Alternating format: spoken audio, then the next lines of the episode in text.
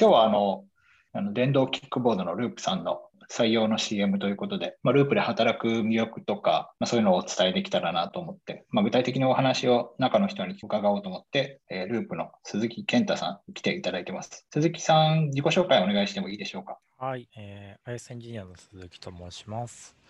えー、経歴としてはずっと基本 iOS エンジニアをやっていて、えっ、ー、と、そうですね。起業も2社してます。中国とアメリカで起業し、その後またいくつか、えー、スタートアップ経験した後に、今、ループにジョインしたという形になります。よろしくお願いします。お願いします。結構あの僕のチャンネル、そのエンジニアと人生っていうチャンネルで、こう、まあ面白いエンジニア人生を送っている人の話を聞いてるんですけど、はい、その観点で言うと、その中国とアメリカの企業の話がものすごく気になるんですけど、はい、なんか、あの、なんか後でももし聞けたら聞きたいんですが、なんかループ社にそのいつ頃ジョジョインされたんですか？えっ、ー、と、今年の1月からですかね。あ、そうなんですね。はい。なんかそれってどういう流れでこうジョインすることになったかとか、まあ、どういうところに魅力を感じてジョインしたかとかっていうのはどういう感じでしょうえっと、きっかけはこうエージェントさんに紹介してもらって、まあ、ループという会社があるんで、えー、ぜひ話を聞いてほしいっていう感じになって、で、アプリを触って、えー、まあそのハードウェアとか乗り物とかにはすごい興味があった話を聞いてみようっていう、まあ、結構軽い気持ちで受けましたね。うん、で、岡田さんと面談をして、話していく中で、その裏側の、えーと、オプスチームっていうのがあるんですけど、うん、そのでえーと、キックボードとか自転車の整備をしてる方ですね、巡回をして、うん、えー、まあ、ユーザーが安全に乗るためとか、その事故が起きないようにするっていうチームがあるんですけど、そういう方たちの、まあえーと、効率化とか、こうただこうマップが出てて、こうピンが立っていて、こう乗れるだけのサービスじゃないんだよって、そういう裏側に人がたくさん動いてるんだよっていうのがすごく興味を持って面白いなと思ってジョインしました、えー、きっかけ、入り口としてはまあハードとか乗り物がの興味があって、で具体的には CTO の岡田さんと話していくうちに、その解像度が上がって、うん、その開発の内容が面白そうだなと思ったっていう感じなんですね。そうですね。えー、うんその話ちょっと聞いてみたいな。あの、今、自己紹介鈴木さんにだけお願いしたんですけど、実は CTO の岡田さんも Zoom に同席していただいてて、はい、なんかその時に話した話って思い出しながらでも伺えますか、うんそうですね。あの、ちょっとすみません。途中から参加させていただきますが、あの、ループで CTO やってます、岡田です。で、まさに今、あの、鈴木にもお話しいただいた通りなんですけど、あの、まあ、ループって、あの、そもそも、電動キックボードや、あの、電動のアシスト自転車走らせるために、あの、車体に IoT デバイスが、あの、ついていて、で、こう、そこの、あの、経で通信をすることで、こう、ソフトウェア側、サーバー側から、あの、車体を動かすことができるというのが、まあ、特徴的なサービスかなと思うんですけど、そういうこうあのハードウェアを動かせてこう、ソフトウェアとハードウェア両面いじれて面白いサービスだよねみたいなところは表面的にありつつ、やっぱりなんか本質的にはそのハードウェアの車体が世の中に置かれてるからこそ、あのあのサービス自体の、サービスの価値自体がなんかリアルに作用できる、あの人がもう移動するっていうこう生活の中だとめちゃめちゃ重要なあの活動と思うんですけど、移動って通勤とかの場面毎日ありますし、そういうこう生活の重要な場面にサービスの価値が直接浸透できるみたいなところは、あのすごいなんかサービスの特徴としてはあって面白いし、あのサービスを作るものとしてやっぱ人々の生活がやっぱりより良い方向に変わるっていうのはすごくあのサービス開発者冥利に尽きるところで、まあ私個人としてもすごくあのやりがい感じてる部分だし、そのあたりが面白いよねみたいな話をしたような覚えありますね。で、今、 Ops というふうに表現してくれたんですけど、まあオペレーションチームというのがあのうちのあの会社結構規模感大きくあって、まあオペレーションズで略して Ops って呼んでるんですけど、あのまあ電動の車体なんでバッテリーがあのこう使ってるうちにこうなくなってくるとか、あのもちろん当然故障するあの車体とかもですね、あの一定量は出てくる中で、あのまあ、故障したり、あの若干こうガタが来ている車体を定期的にメンテナンスしたりだとか、バッテリーが切れてる車体を交換するとか、あとはあのこうシェアサービスっていうので、ポートに置いてると、一部のあのポートにすごく車体が偏ったりやっぱりするんですよね。需要と供給のバランスが場所によって違うので。っていうところをこう再配置して、あのユーザーの需要に合わせて金正化していったりみたいな、こう様々結構こうやらないといけないことがあって、でそれら今話したのって全部街中にある自転車をこう車で巡回してこう移動させてとかやるんですよね。うん、それがなかなかこう大変な作業なので、まあ、それを効率化するためのソフトウェア的なあの管理系のソフトとか、あとはそもそもこうデータであの巡回ルートの最適化とか、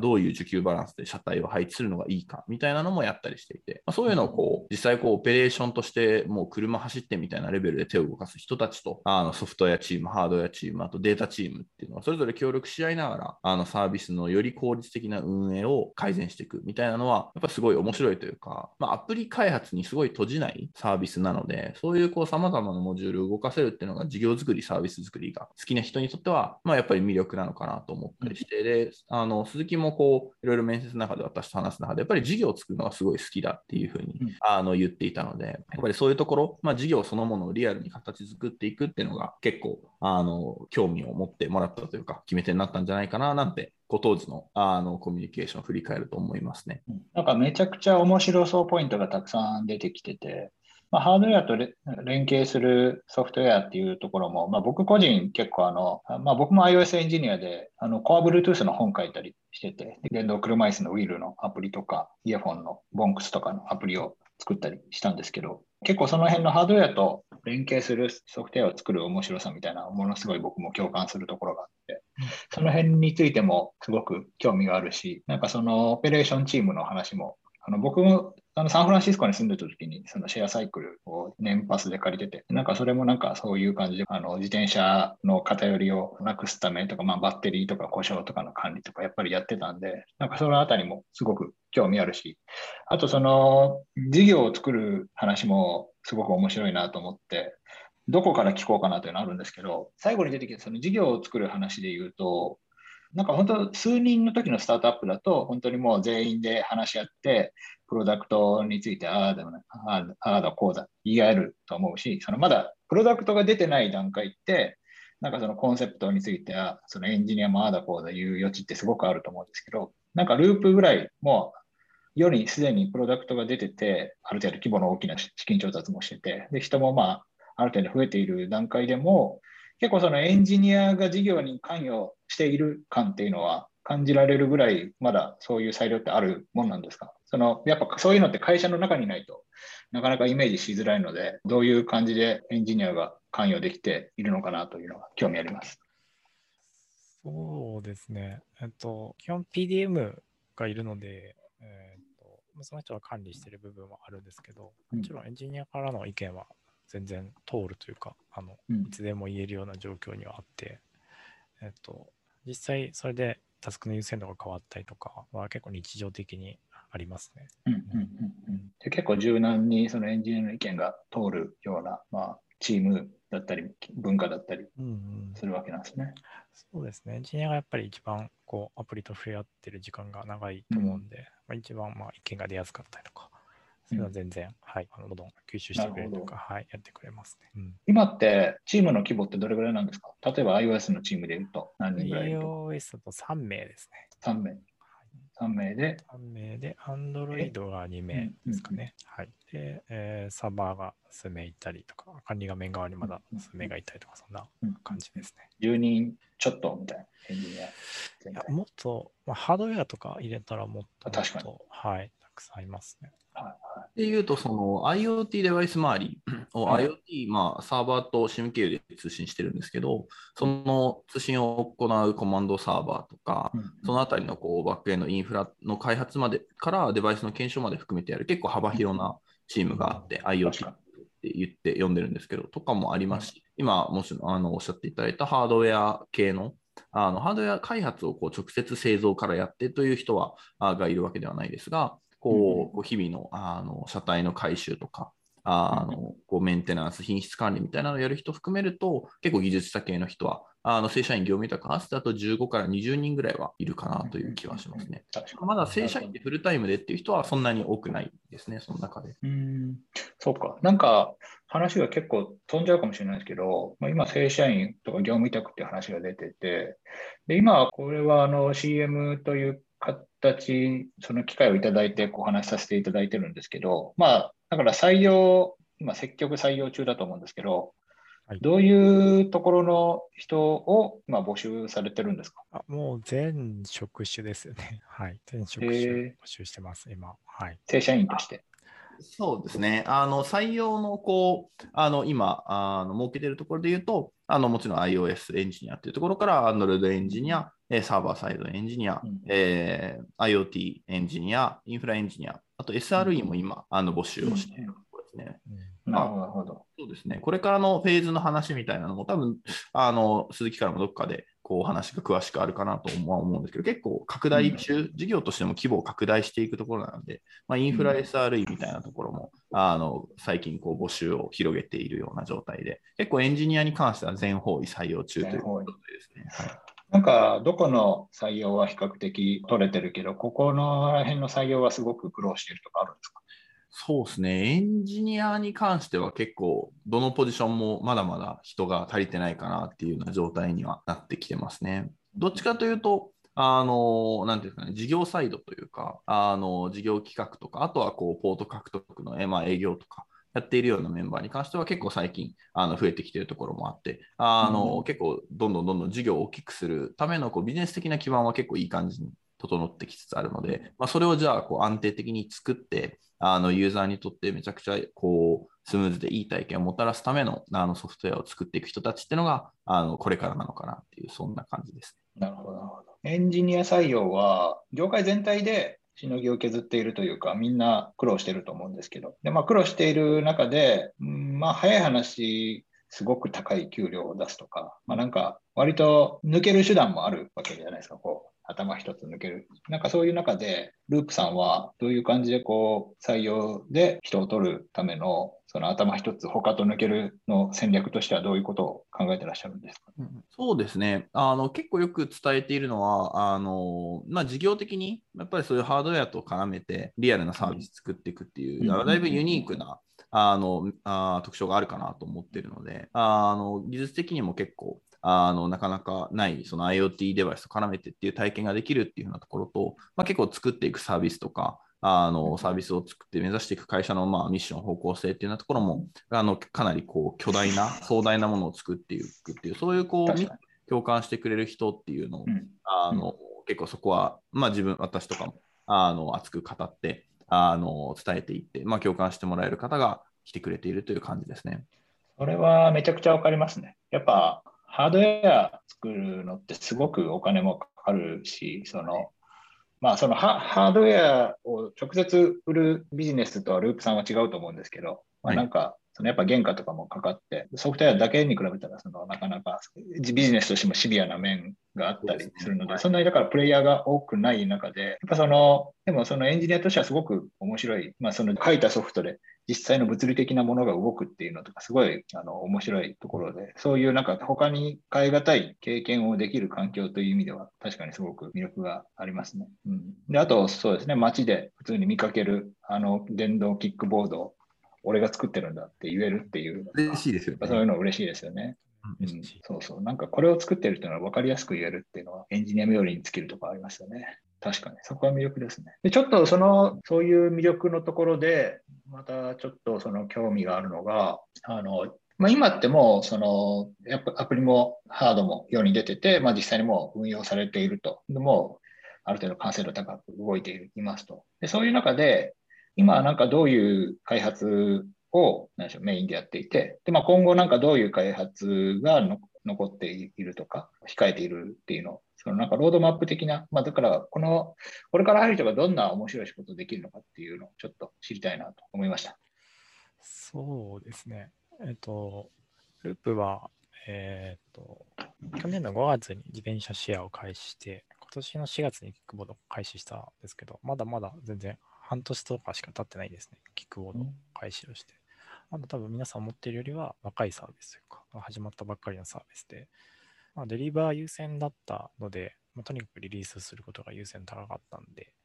うん、そのフェーズを今一旦終えて、まあ、安定性や、まあ、ユーザーの体験の向上などは今を上げていくフェーズにはなってますね。うん、例えば、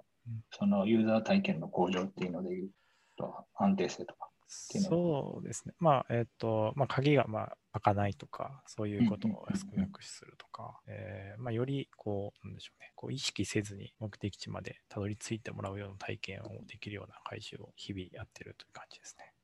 はい、で、あの、先ほど話した裏側のオフィスチームの、まあ、効率化とかで、まあ、えっ、ー、と、直接、まあ、売上とかにも関係あることなので、そういうことをやっていったりとか、うん、まあ、ハードウェア改善して、より体験良くするようなことをやっていったりとか、そんなことが多いですね。なんかそういうビジネス上の課題とかって、まあ、なんかここでこれぐらいコストがかかってて、ここをこういう技術的手段で改善する見込みがあって、でまあ、それを改善したらこれぐらいのコスト削減が見込めるみたいな全体感って、どれぐらいの人が見えててとか、まあ、そういうのがみんな見えるような工夫をしてたりするのかとか、まあ、まだこう一つのところでみんな集まってるから、そういうのがこうみんなで共有しやすくなってるのかとか、なんかそういう全体感の共有とか、そこで働く時の視野感みたいな感じってどういう感じなんですか？そうですね。えっと、日々の売り上げは専用のチャンネルがあって、 Slack に。毎日誰でも見えるような状況になっていて、プラスで、えっと、月に1回マンスリーアップデートっていう、まあみんな集まって、代表の岡井が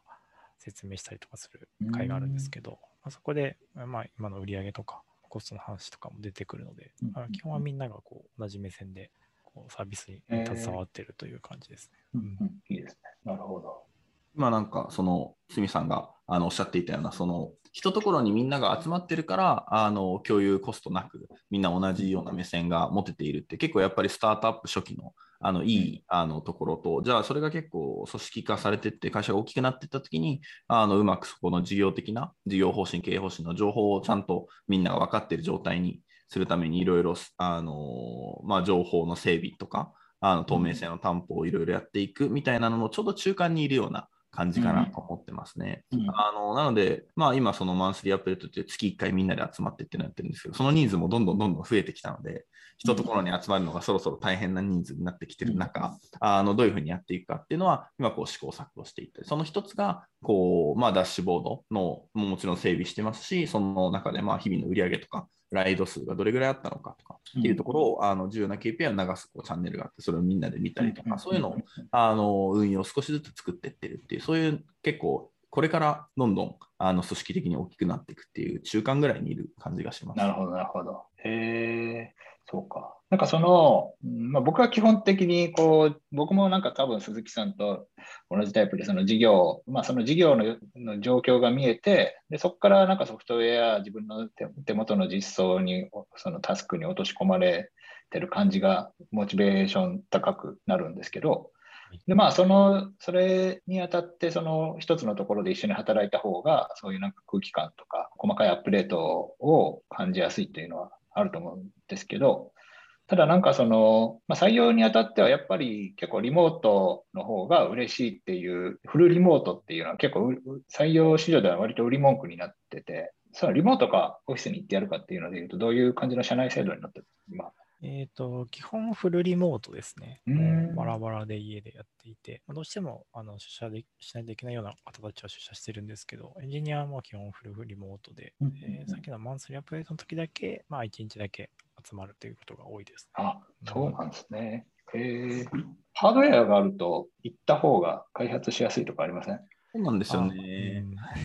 なんで、車体のあの開発とか、あと IoT デバイス周りを触る人は、あの、まあ、オフィスとか、まあ、オフィスのみならず、うちもまあ車体をいっぱい置いてある倉庫とかもあるので、うん、というところに行って、こう、検証作業とか日々の業務をやっていくことになりますが、まあ、結構そのアプリ側を作るとなってくると、結構、あの、既存のものは割と、あの、綺麗に API 化されてきているので、割とあのリモートでも開発はしやすくなってます。ただ、まあ、やっぱり新しいこうデバイスがあの来たりとかしたときは、こう適宜動作、あの検証も含めて、あのたまにデバイス触りに行ってっていうのを適宜やってるみたいな、そんな感じですね。うんそれにしても、あの各職種ごとに一番なんか効率よくあの仕事ができるような方式で、だから週0とかもななんならあの今話した月1だけという人もいれば、週2、3あの行っている人もいるしっていう感じで結構人によってそこはすごくバラバラになってます。各人の最大あのアウトプットが最大化できるようにあの合理的に判断してもらっている感じですね、はい、今、オフィスどちらにあるんですか？オフィスは今、新宿にありますね。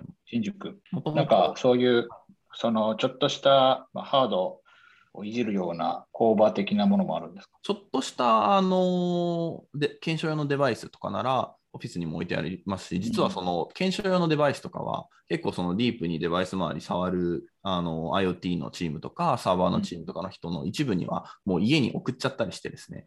家からそのデバイス検証をローカルでもやれるようにしたりってしてる人も何人かいたりします。うん、なるほど、なるほど。ファームウェアも内製中で書いてるんですか？ファームウェアに関しては、えっ、ー、と、ファームウェア含めた車体はあの ODM で、あの今してるメーカー、中国のあのメーカーとあの作ってもらっているんですけど、そのこう細かな回収とか、あとはあの API 経由でこう取れるデータの調整みたいなところは、ハードウェアチームと協力してこう適宜あの回収を継続的にしているような感じですね。基本あの作っているのはあの自社ではないですね。うんうんなんか先ほどあの IoT デバイスからこう SIM でサーバーにデータを送ってるみたいな話があったんですけど、まあ、iOS、Android と車体でこう直接 Bluetooth とかで通信したりとか、そういうのってあるんですか？えっと、これ自分喋っちゃっていいですか、はい、あの実は、えっと、今は、えっとまあ、結構セキュリティのあの面とかもですね考慮して、あの基本的に SIM 経由であの通信をするようにはしているんですね。あのまあ、やっぱりその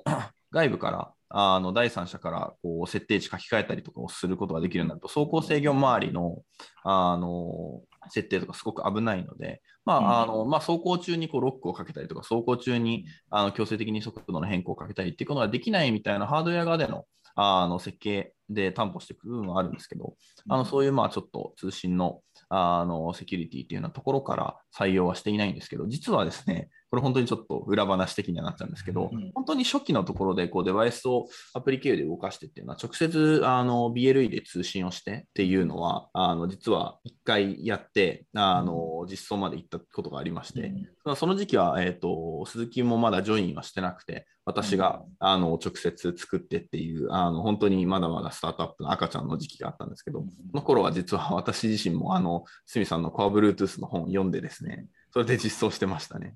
あのめちゃめちゃ助けられた覚えがあります。なかなか、はい、あそこまで細かく API の解説してるリソースってないじゃないですか、そんなに。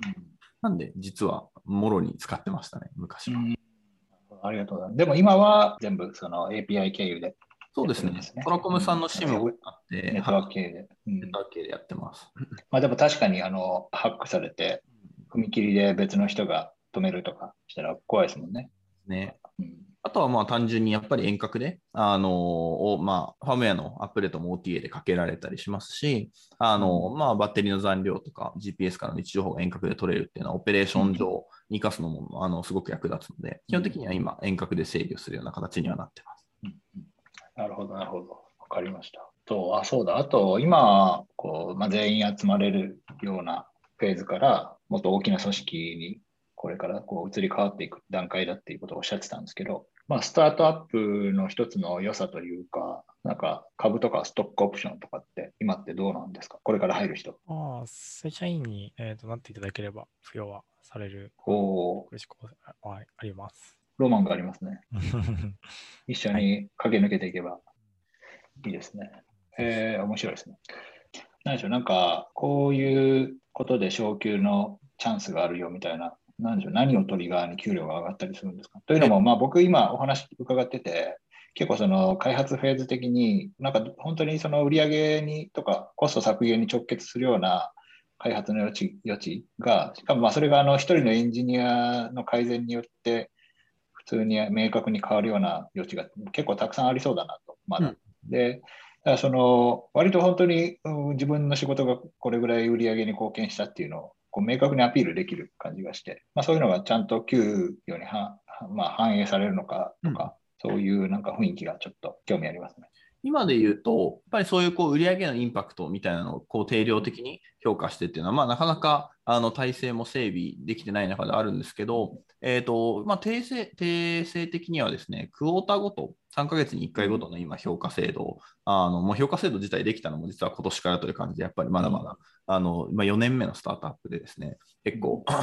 あの若い感じではあるんですけど、運用が。あの3ヶ月に1回の評価で、えーとまあ、どれだけこうアウトプット事業にあのインパクトを与えられるようなアウトプットができているかっていうようなところと、あとはあのミッション実現のためのこうバリュー、あの行動シーンとしてのバリューとかを定めて、それをまあどれだけあの体現できるようなあの動きができていたかみたいな、そういう総合的な観点からですね、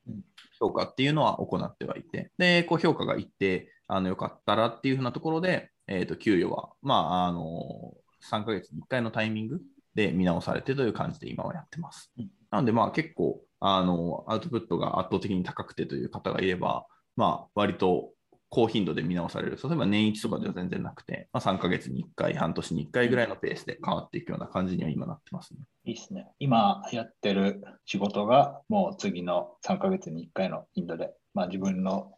待遇に直結する可能性があると思うと、モチベーションが。そうですね。うん。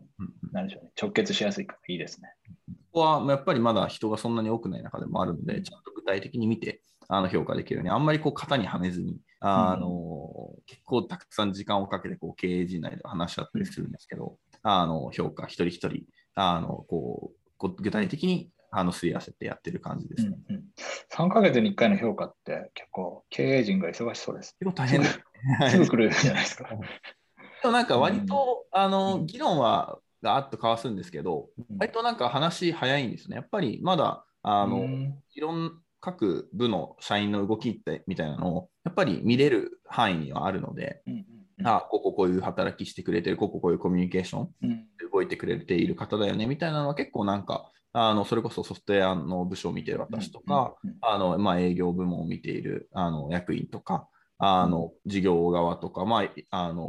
経営企画とか、まあ、いろんなあの担当の役員がいますが、なんか大体こう認識は一致しているというか、うん。この方ってやっぱりすごくいい、ね、あのガンガンやっていってくれてるよねみたいなのは、なんか結構あの認識は早く揃うので、まだやっぱりそこは人数的に、あのなんとかやっていける部分なのかなと思います。うんうんうん、なるほど、なるほど。面白い。いいですね。なんか結構あの、この携帯の事業って、まあ割とその、まあ、海外とかでもあって、海外でやっている事業、会社が、まあ、そのままなんか日本にローカライズしてくるっていうパターンもある中で、なんか完全にその日本で独自で立ち上げるっていうのが、うん、なんか結構ありそうでな、なかなか、まあまあすごい大変そうじゃないですか、その規制のこととかもあるし。だからなんか、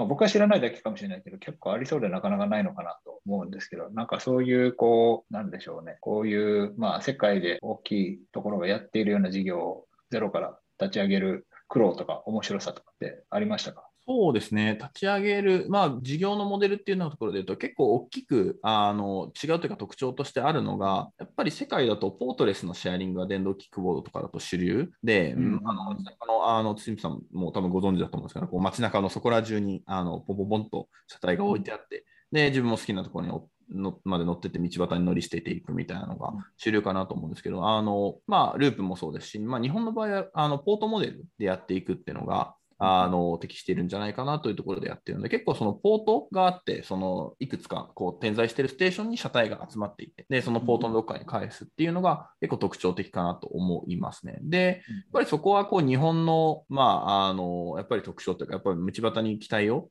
あ自転車キックボードの車体を乗り捨ててっていうのは、まあ、そもそも難しいっていうこう法律条例とかのうん、あの面もありますけどあのそういう面もありつつやっぱりこうポートにこう車体を置いていくからこそ、まあ、それぞれのあのどこのポートに需要が偏るからこういう配置に配分にしてみたいなところがあデータで最適化してっていうのがそのそこに初めて生まれてくるので、うん、そこのポートモデルっていうのは割と前例はそんなに多くない。世界の中で本当に数えるぐらいしかないんですけど、うん、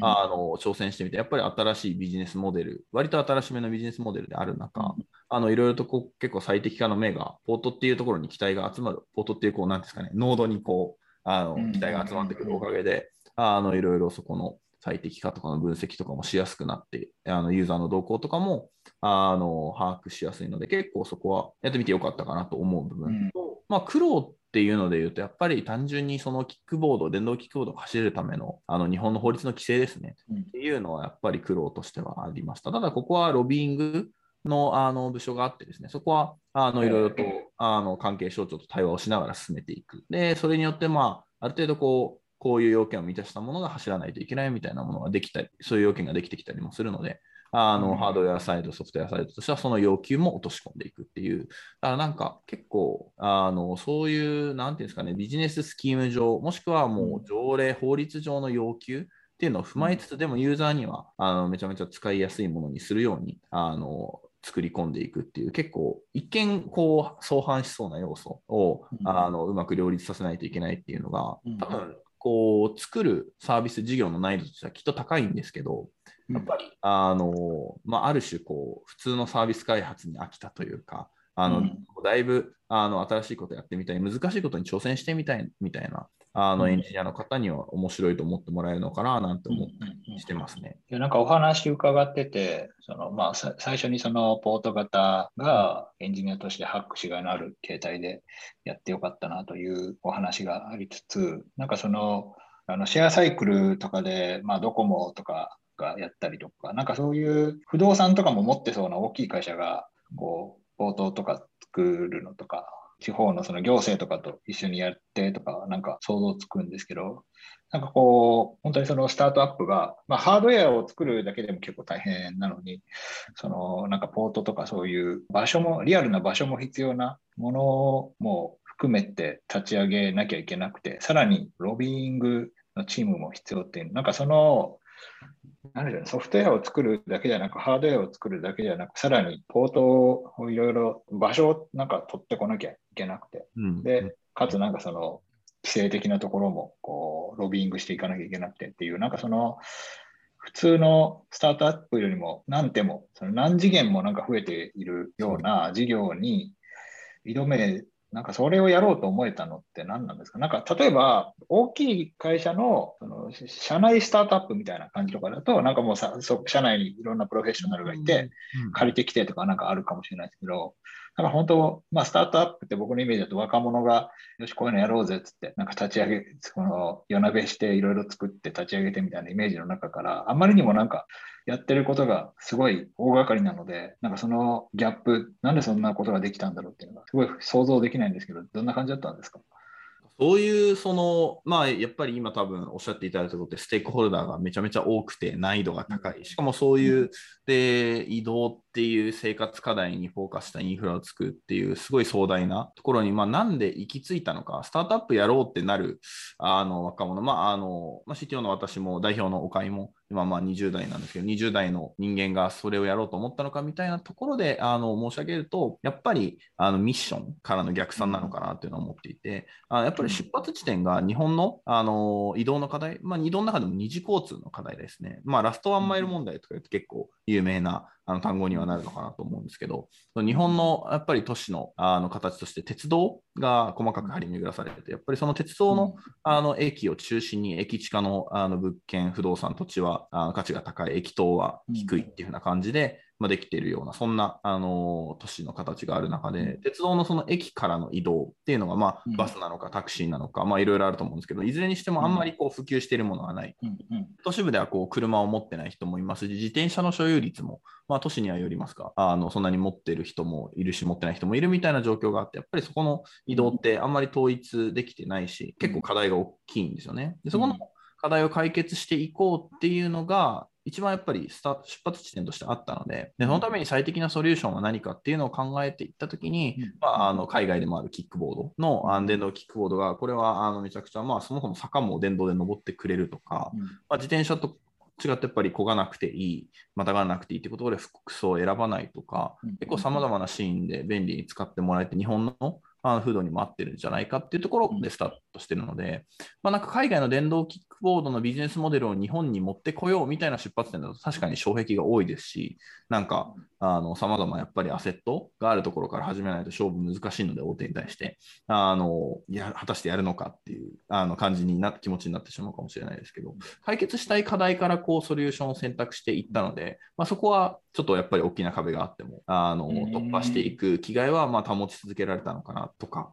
途中でやっぱりこう、ロビング関係省庁とのしっかり対話をして進めるのがやっぱりあの重要だっていうことに気づき始めてからも、まあやっぱりこう、そこの経験って必ずしも豊富ではない中で、あの、様々、こう外部に顧問とかもこうつけていったりとか、あのたくさんこう、ナレッジを持ってる人たちからちゃんとナレッジをあの仕入れて、あのよくも悪くも経験がそんなに多くないっていうのが強みだと逆にあの代表のお会も思っているので、あのそこはこう柔軟にさまざまなあのモジュールにアタックしていきながらやっていくっていうのを、まあ、あの地道に続けていった結果、今のすごくオペレーションとか、ポートの、まあ、獲得っていうようなところはやっぱりそのあの営業とかあのもちろんその土地を持っているあの不動産会社とかがやっぱり強いところだと思うんですけど営業もありますしソフトウェア開発ハードウェア開発規制のこうためのロビングみたいなのもいろいろある事業に徐々になってきたなっていう、うん、なんかやっぱり一つ一つ目の、まあ、あの解決したい課題あの成し遂げたいミッションに対して進んできた結果があるのかなと思ってて。で、っていうのがやっぱりこう創業、まあ私もその創業からいるので、まあ、創業からここまで来た中での、あの、まあ思いというかどうしてここまでやってきたのかなっていうところなのかなと思うんですけど、じゃあ実際そこにこうジョインして共感して働いてもらってるメンバーっていうのは逆にその多分難しいところというか、あの考慮するステークホルダーが多い中、事業を作っていかないといけないっていうのが、多分逆に面白いと思ってくれてるんじゃないかなと思ってて、あのその辺はまさにちょっと鈴木にも、あのどんなふうに思ったのかというの話聞いてみたいですが、多分そういう難しさが逆にあの面白みなんじゃないかって、まあ、複数社でこう、まあ、起業とかもしててで、スタートアップもいくつも経験しててっていう、まあ、だいぶその辺のキャリアはあの長いので、あの鈴木も。なので、その中でやっぱループが面白いって選んでもらったのは、その辺があのあるんじゃないのかなと思ったりしてるんですけど、その辺はどうでしょうか？そうですね。なんかこう、まあ、人の移動に関するサービスなんで、まあ、そこを効率化させるっていうのは、まずそこがめちゃめちゃ難しい課題で、まあ、解決できたらめちゃめちゃ面白いなって思ったのが大きかったですかね。うん、あとは、まあ、市場の大きさもやっぱ魅力で、まあ、日本全国広まればめちゃめちゃ大きい移動という市場が取れるので、こうやっぱりエンジニアとしてこうサービスを作っていく中でこう、まあ、喜びというか、一つのモチベーションになるのかなってすごく思ったって感じですね。確かに。うん、なんかさっき、その岡田さんの話の中で、こう、鉄道があって、まあ、それベースで、まあ、移動とか不動産価値が決まっててみたいな話があって、で確かに、でもそのループがラストワンマイルを埋めると、なんかそれによってその、まあ、鉄道的には離れ小島だって価値が低かったところが、まあ、その問題がなくなってっていうので結構その不動産価値を変える可能性もまああるって考えると何でしょうね。不動産的マネタイズ方法もあったりするんですかね。そのそこのそのループがここのあのラストワンマイルを埋めることでここの価値が出てくるはずだと考えてそこのまああの土地とかアパートを買っておいたりとかするとか、うん、なんかそういうところで実はマネタイズできたりもするのかなとか、うん、まあこれ本当に用途話かもしれないですけど。はいはい。もうそうですよね、なんかまあ、ループの。鉄道会社が、その、土地、鉄道会社が土地を買っって街を作るとかもまああるわけじゃないですか。出ますよね、うん。そうそうそうそう、はい、確かに街全体の価値を総合的に高めていくみたいなのはあ確かにできることかなと思いますね。うん、ただまあやっぱりそういうあの結構あのまあ大きなあの街を作っていくみたいな構想もありますけどやっぱりローカルどっかのこうローカルにとどまっていくわけじゃなくて全国的に、うん、あの人々の移動に使ってもらえるようなインフラをして、あの作っていくみたいなのはあのミッションとしてあるので、すごくこう、ローカルの街に根ざしてやっていくというよりは、あの幅広く全国的にやっていくというのが今のところのこう、大きな方針の一つではあったりしますね。うん、まずは、ループが使える場所をとにかく広げていくっていうのが、今掲げている大きなビジョンっていう感じなんですね。広げていくのと同時に、ただ広げていっても、なんていうんですかね、えっ、ー、と、ま、どこか歩いて10分かかるところのポート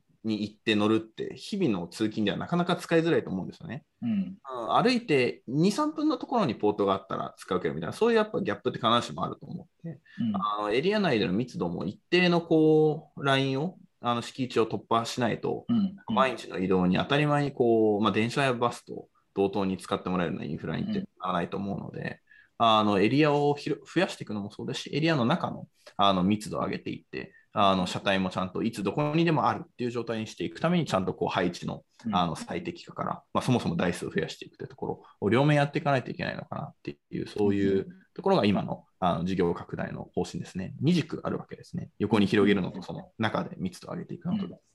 サンフランシスコでその使ってたシェアサイクルは2ブロック移動すると、まあ、どっちに行ってもまあ2ブロック以内ぐらいにはポートがあるっていう感じで、うん、確かにおっしゃる通り、歩けばまあどっかしらにはあるっていう感じで、なので、こう、便利でしたね。うん、そうですね。都内でいう、都内の自販機とかコンビニぐらいの頻度であると、やっぱりいいです、ね、はいはいはいはい、いいですね。あでもなんかそういうリファレンスがあるから分かりやすいですね。うん、こうまあ、コンビニもなんかある程度計算されて、その店舗出してるだろうから、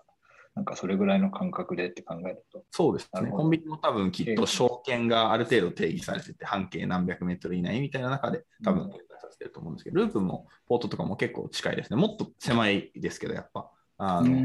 そうなんですね。もたらさんは、はい。なるほど。いや、面白いな。なんかこう、一つ聞くと聞きたいことが2、3増えていって、どんどん話が 増えていってしまうんですが、採用の話に戻すと、なんでしょうね。でもまあ僕はなんかすごく、もう面白そうと思う人は面白そうと思うんじゃないかなと思うんですけどね。あとなんかアピール、あの、まだしてないこととかってあります？採用面とか、まあ働くにあたってのところで。なんかこう採用の、まあ、どういうフェーズにじにそもそもあって、なんかこうどういう人を求めているみたいな、ちょっとこう採用の外形というか、外枠のところはお話したんで、ちょっとあの今度は逆にそう内側のところというか、よりリアルにその今開発チーム動いてる中で、なんかどういうこうチームの雰囲気とか、まあ、やりあの自身の感じてるやりがたいやりがいみたいなのがどういうところにあるのかみたいなのを、ちょっとぜひあの鈴木からもあのちょっと具体的なリアルなところを話してもらえると、なんか時間が良いのかなと思うんですけど、どうでしょう？ぜひ。ポイント。何ですか？ん？アピールポイントアピールポイント。はい。そうですね。まあ、その、あ、えっ、ー、と、まあ、ハードルが高くて、まあ、難しいことをやろうとしているので、まあ、それに共感した、まあ、それを強くやりたいっていうメンバーがすごく多いところがめちゃめちゃいいなと思っていて、まあ、それは社員や業務委託に限らず、まあ、そういうの、えっ、ー、と、全員が強い思いがあるなっていうのをすごく日々感じていて、すごく率先して、でしょう、まあ、改善を出してくれたりとか、まあ、コードの改善提案してくれたりとか、そういう方が多いので、すごく日々助かってるという感じですね。うん、ちなみに、あの、今働いている方の、なんか年齢層とか男女比率とかってどういう感じになんですか、今は？年齢、男女比率はまあ男性が多いですよね。エンジニアは。ね、スタートアップあるある、エンジニアあるあるですけど、年齢が多くはありますね。会社全体を見渡すと、あとはプロダクト系の中でも、えっ、ー、と、まあ、プロダクトマネージャーとか、デザイナーとか、あの、まあ、こう、女性の方もいらっしゃってって感じで、会社全体で見ると、どれぐらいかな ?2 割ぐらいかな？もうちょっといらっしゃるかなぐらいはいるかなと思います。まあ、あの、一昔前は本当に、あの、95%男性みたいな感じになってたんですけど、だんだん、あの、あの女性の方も増えてきて、っていう感じですね、ここ最近、そこそこ大きくなり始めてる中で。で年齢は結構まあやっぱり会社全体、特にこう事業サイドとか含めて見ると、2、30代の人がやっぱり多めなのかなとは思いますね。スタートアップでちょっと若めのエネルギー、高めの人が集まってるっていうのはありますが、ことそのエンジニア組織に関して言うと、私もこう採用の中でもあんまり上も下もそんなに絞ってなくて、結構よくこうスタートアップで採用でってなると、こう、まあエージェントさんとかともお話しする中でも、あんまりこう年齢層高めの方って合わないですかねみたいに聞かれるんですけど、全然そんなことないなと思ってて、うん、まあ、やっぱり今まで話したように、ループってあの考慮しないといけないモジュールすごく多くて、開発難易度高いんですよね。うん、なので、えーとまあ、当然エンジニアもそうですし、まあ、エンジニア以外もそうなんですけど、あの各領域に結構スペシャリティのある人たちがこう、まあ、ギルド的にこう力出し合って、で良いものを作っていく、それぞれのあの働きをうまく統合して良いものを作っていくみたいなあの組織にしていきたいと思うので、どっちかというとこう、あのやっぱり若くてあちこちにこう手を伸ばしながら、あのまあ、バタバタしながらもあの手をたくさん動かしてものづくりをアウトプットいっぱいしていくみたいな性質の方はすごくあのスタートアップ的には嬉しいんですけど、そういう人ばっかりじゃなくて、あの技術力があって、あの経験があってしっかりどっしりと構えていけるような人っていうのも結構私はあの必要としてるなと思ってます。なので、えーと結構年齢は幅広く定義はしてますね。今のところは若めの人多いですけど、結構30代、40代の人も最近だんだん増えてきて、だんだん会社も大人になってきたなというのが、ここ最近のループの雰囲気だったりします。なんかハードウェアもやってるスタートアップだと、結構そのメーカーのベテランの人が転職してきたりとかありますよね。エンダーコントロールはなかなかやっぱり経験がものを言うところはあるので、うん、最近はそういう方は増えてきてます。うん、なかなか、まあ、やっぱウェブ系とかアプリ系は、そのドメイン自体が若いから、若い人が多くなりがちだけど、うん、まあ、ハードウェアは本当、まあ、日本が昭和の時代から強い分野なんで、やっぱ年配の方にすごい人がいらっしゃったりして、うん、そういう人がポッと若い中にいるのとか見かけますね。でもなんか、そういう年齢を問わないの姿勢とかすごくいいなと思いますね。あの海外とかだと、もう面接年齢聞くのとかアウトだったりする中で、日本はまだ何歳までみたいな。な若いのがいいよねみたいなのスタートアップの採用現場だったりするんですけど、それは別にいらなくないかなと僕は思ってますね。ね僕はあのこれから50代とかになっていくんで、そこら辺がなくなってくれるといいなと、個人的には思ってますね。そうそう。はい、35歳定年説というのをぶち壊していきたいですよね。うんうんうん。そうなんですよね。スタートアップ出身の人が多いんですか？それか大企業出身の人も割といたりするんですか、まあ、結構転職市場で大企業で働いてるけど、スタートアップで働くことに憧れているけど、なんか不安みたいな人もいらっしゃる。なんか結構そういう、うん、これから増えていくと思うんですよね、うん、大企業からスタートアップに転職。そうですね、うんうん。なんか、多いですよね、大企業出身者。そうですね。企業側は割といろんなバックグラウンドの人、特にその、まあ、営業の方とかすごい大きなあの会社で営業やってきたっていうところから、あのじゃあまあループのなんかすごい新しいものを開拓していくために挑戦しているみたいな方もいらっしゃいますし、そうですね、結構いろんな人が、あのお互いの得意領域をそれぞれ、あの出し合いながら働いているのかなという感じはしますね。やっぱり経営企画とか、ロビーングとかみたいなところになってくると、やっぱり経験、あのメインで、あの大きな会社で働かれてきた方っていうのは多いですし、まあ、エンジニアに関しても、結構今まではアプリ開発を割と01でガンガン作ってくるみたいなフェーズではあったので、結構スタートアップ経験あってガンガンものを手を動かして作る系の人が多かったですけど、やっぱり冒頭にこれから事業を規模拡大していく上で、えーと、インフラとか SRE とかも、うん、あの取っていく、あの1000人の人で取っていくっていう中で、結構まあ、大きいサービスの経験であるとか、あの割と長くあの経験を持っているみたいな人、これからあのどんどんあの取っていきたいですし、徐々にもっと増えていくんじゃないかなと思ったりしてます。あと1個気になるのが、未経験のエンジニア、まあ、業務未経験のエンジニアを、あの育てていくところはあったり、まあ、そういう、うん、まあ、まあ即戦力がいいか、未経験もありなのかっていうと、どうですか？今で言うと、結構その未経験の方を育成しながらっていう土壌は、正直そこまでの余裕はないかなっていうのがチームとしてはあるんですけど、えーと、結構まあ実装を前提として求めていく中で、あのこうどんどん自身でキャッチアップしながらやっていくっていうことであれば、あのそのためのこう、まあ、レビューしてあげたりだとか、あのいろいろアドバイスをしながらっていうのを開発チームそれぞれやってくれたりはしますね。例えば具体的に、えっ、ー、と、もともとこうインターンとしてあの入っていたメンバーがほぼあの実務未経験、独学で iOS やっていてみたいなところからどんどんどんどん伸びていって、今、あのかなり チーム開発のあの大事なところになっていたりとか、でしかも彼が Android も書き始めて、えー、見て最近勉強しているみたいなので Android 側にプルリク出すのをみんなで見たりとかっていうことは結構やってるので、そういうのを結構まあ育成のじあの余裕っていうのはなかなかないですけど、まあ、受け入れる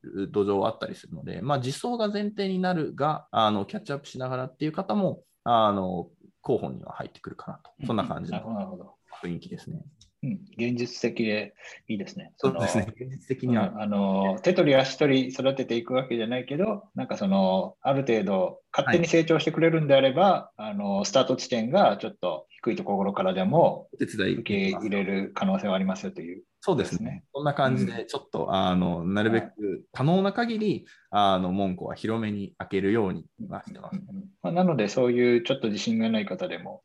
応募しつつ、まあ、あの自分がいかに実装できるかっていうところをアピールしてもらえればっていう感じですね。うん、いいですね。はい、そうですね。僕から聞きたいことはもうあらかた聞けたんですけど、何か他にはどうでしょうか。なんか、あのまあ、CM として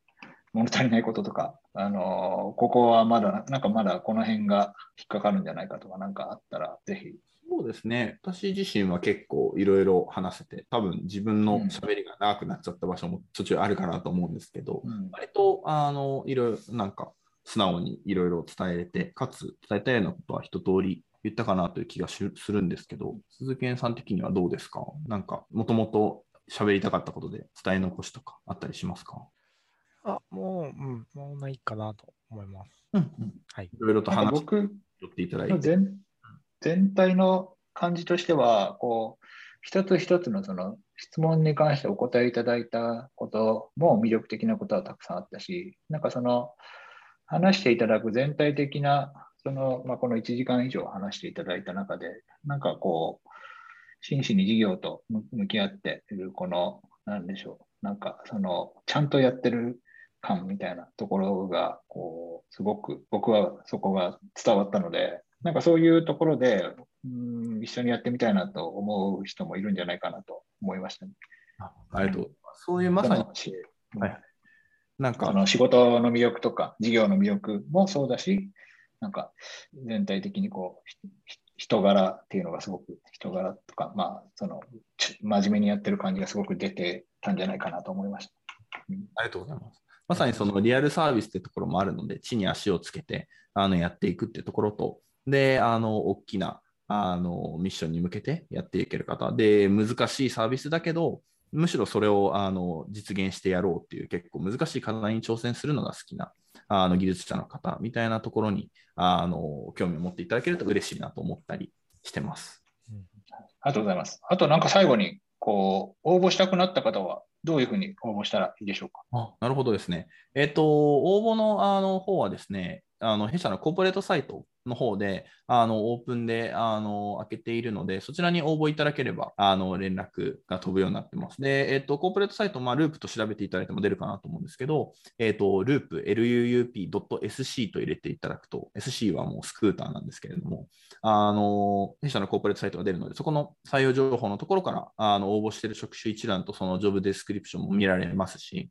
あの、そこから応募していただくことができるので、ぜひ興味を持っていただけた方は、あの一度あの送っていただければですね、初回の面談は基本的に多分私、あの CTO の岡田があの事業のことなどいろいろこうカジュアルに話させていただきつつ、あのまあ、応募していただいた方の経歴もお伺いしてというような感じで、ちょっと総合的におしゃべりをするような場になるかなと思うので、なんかちょっとループっていうなんかキックボードやらなんやらのあのモビリティのシェアリングやってる会社があるらしい、ちょっと話聞いてみるかみたいなテンションで応募していただいても、全然あのお話しさせていただくので、あのお気軽にどうぞと思っております。はい、あと、まあ、あのなんかその備考欄とかに、ポッドキャスト聞きましたとか書くと、こう、テックポッドキャスト業界全体のそのサステナビリティ向上につながるので、はい、ぜひ。ちょっと書き添えていただけると、はい、はい、ぜひぜひ興味持った方はお気軽に応募してみてください。はい、ありがとうございます。はい、ありがとうございました。ちゃんとうまく言えてないけど、最後。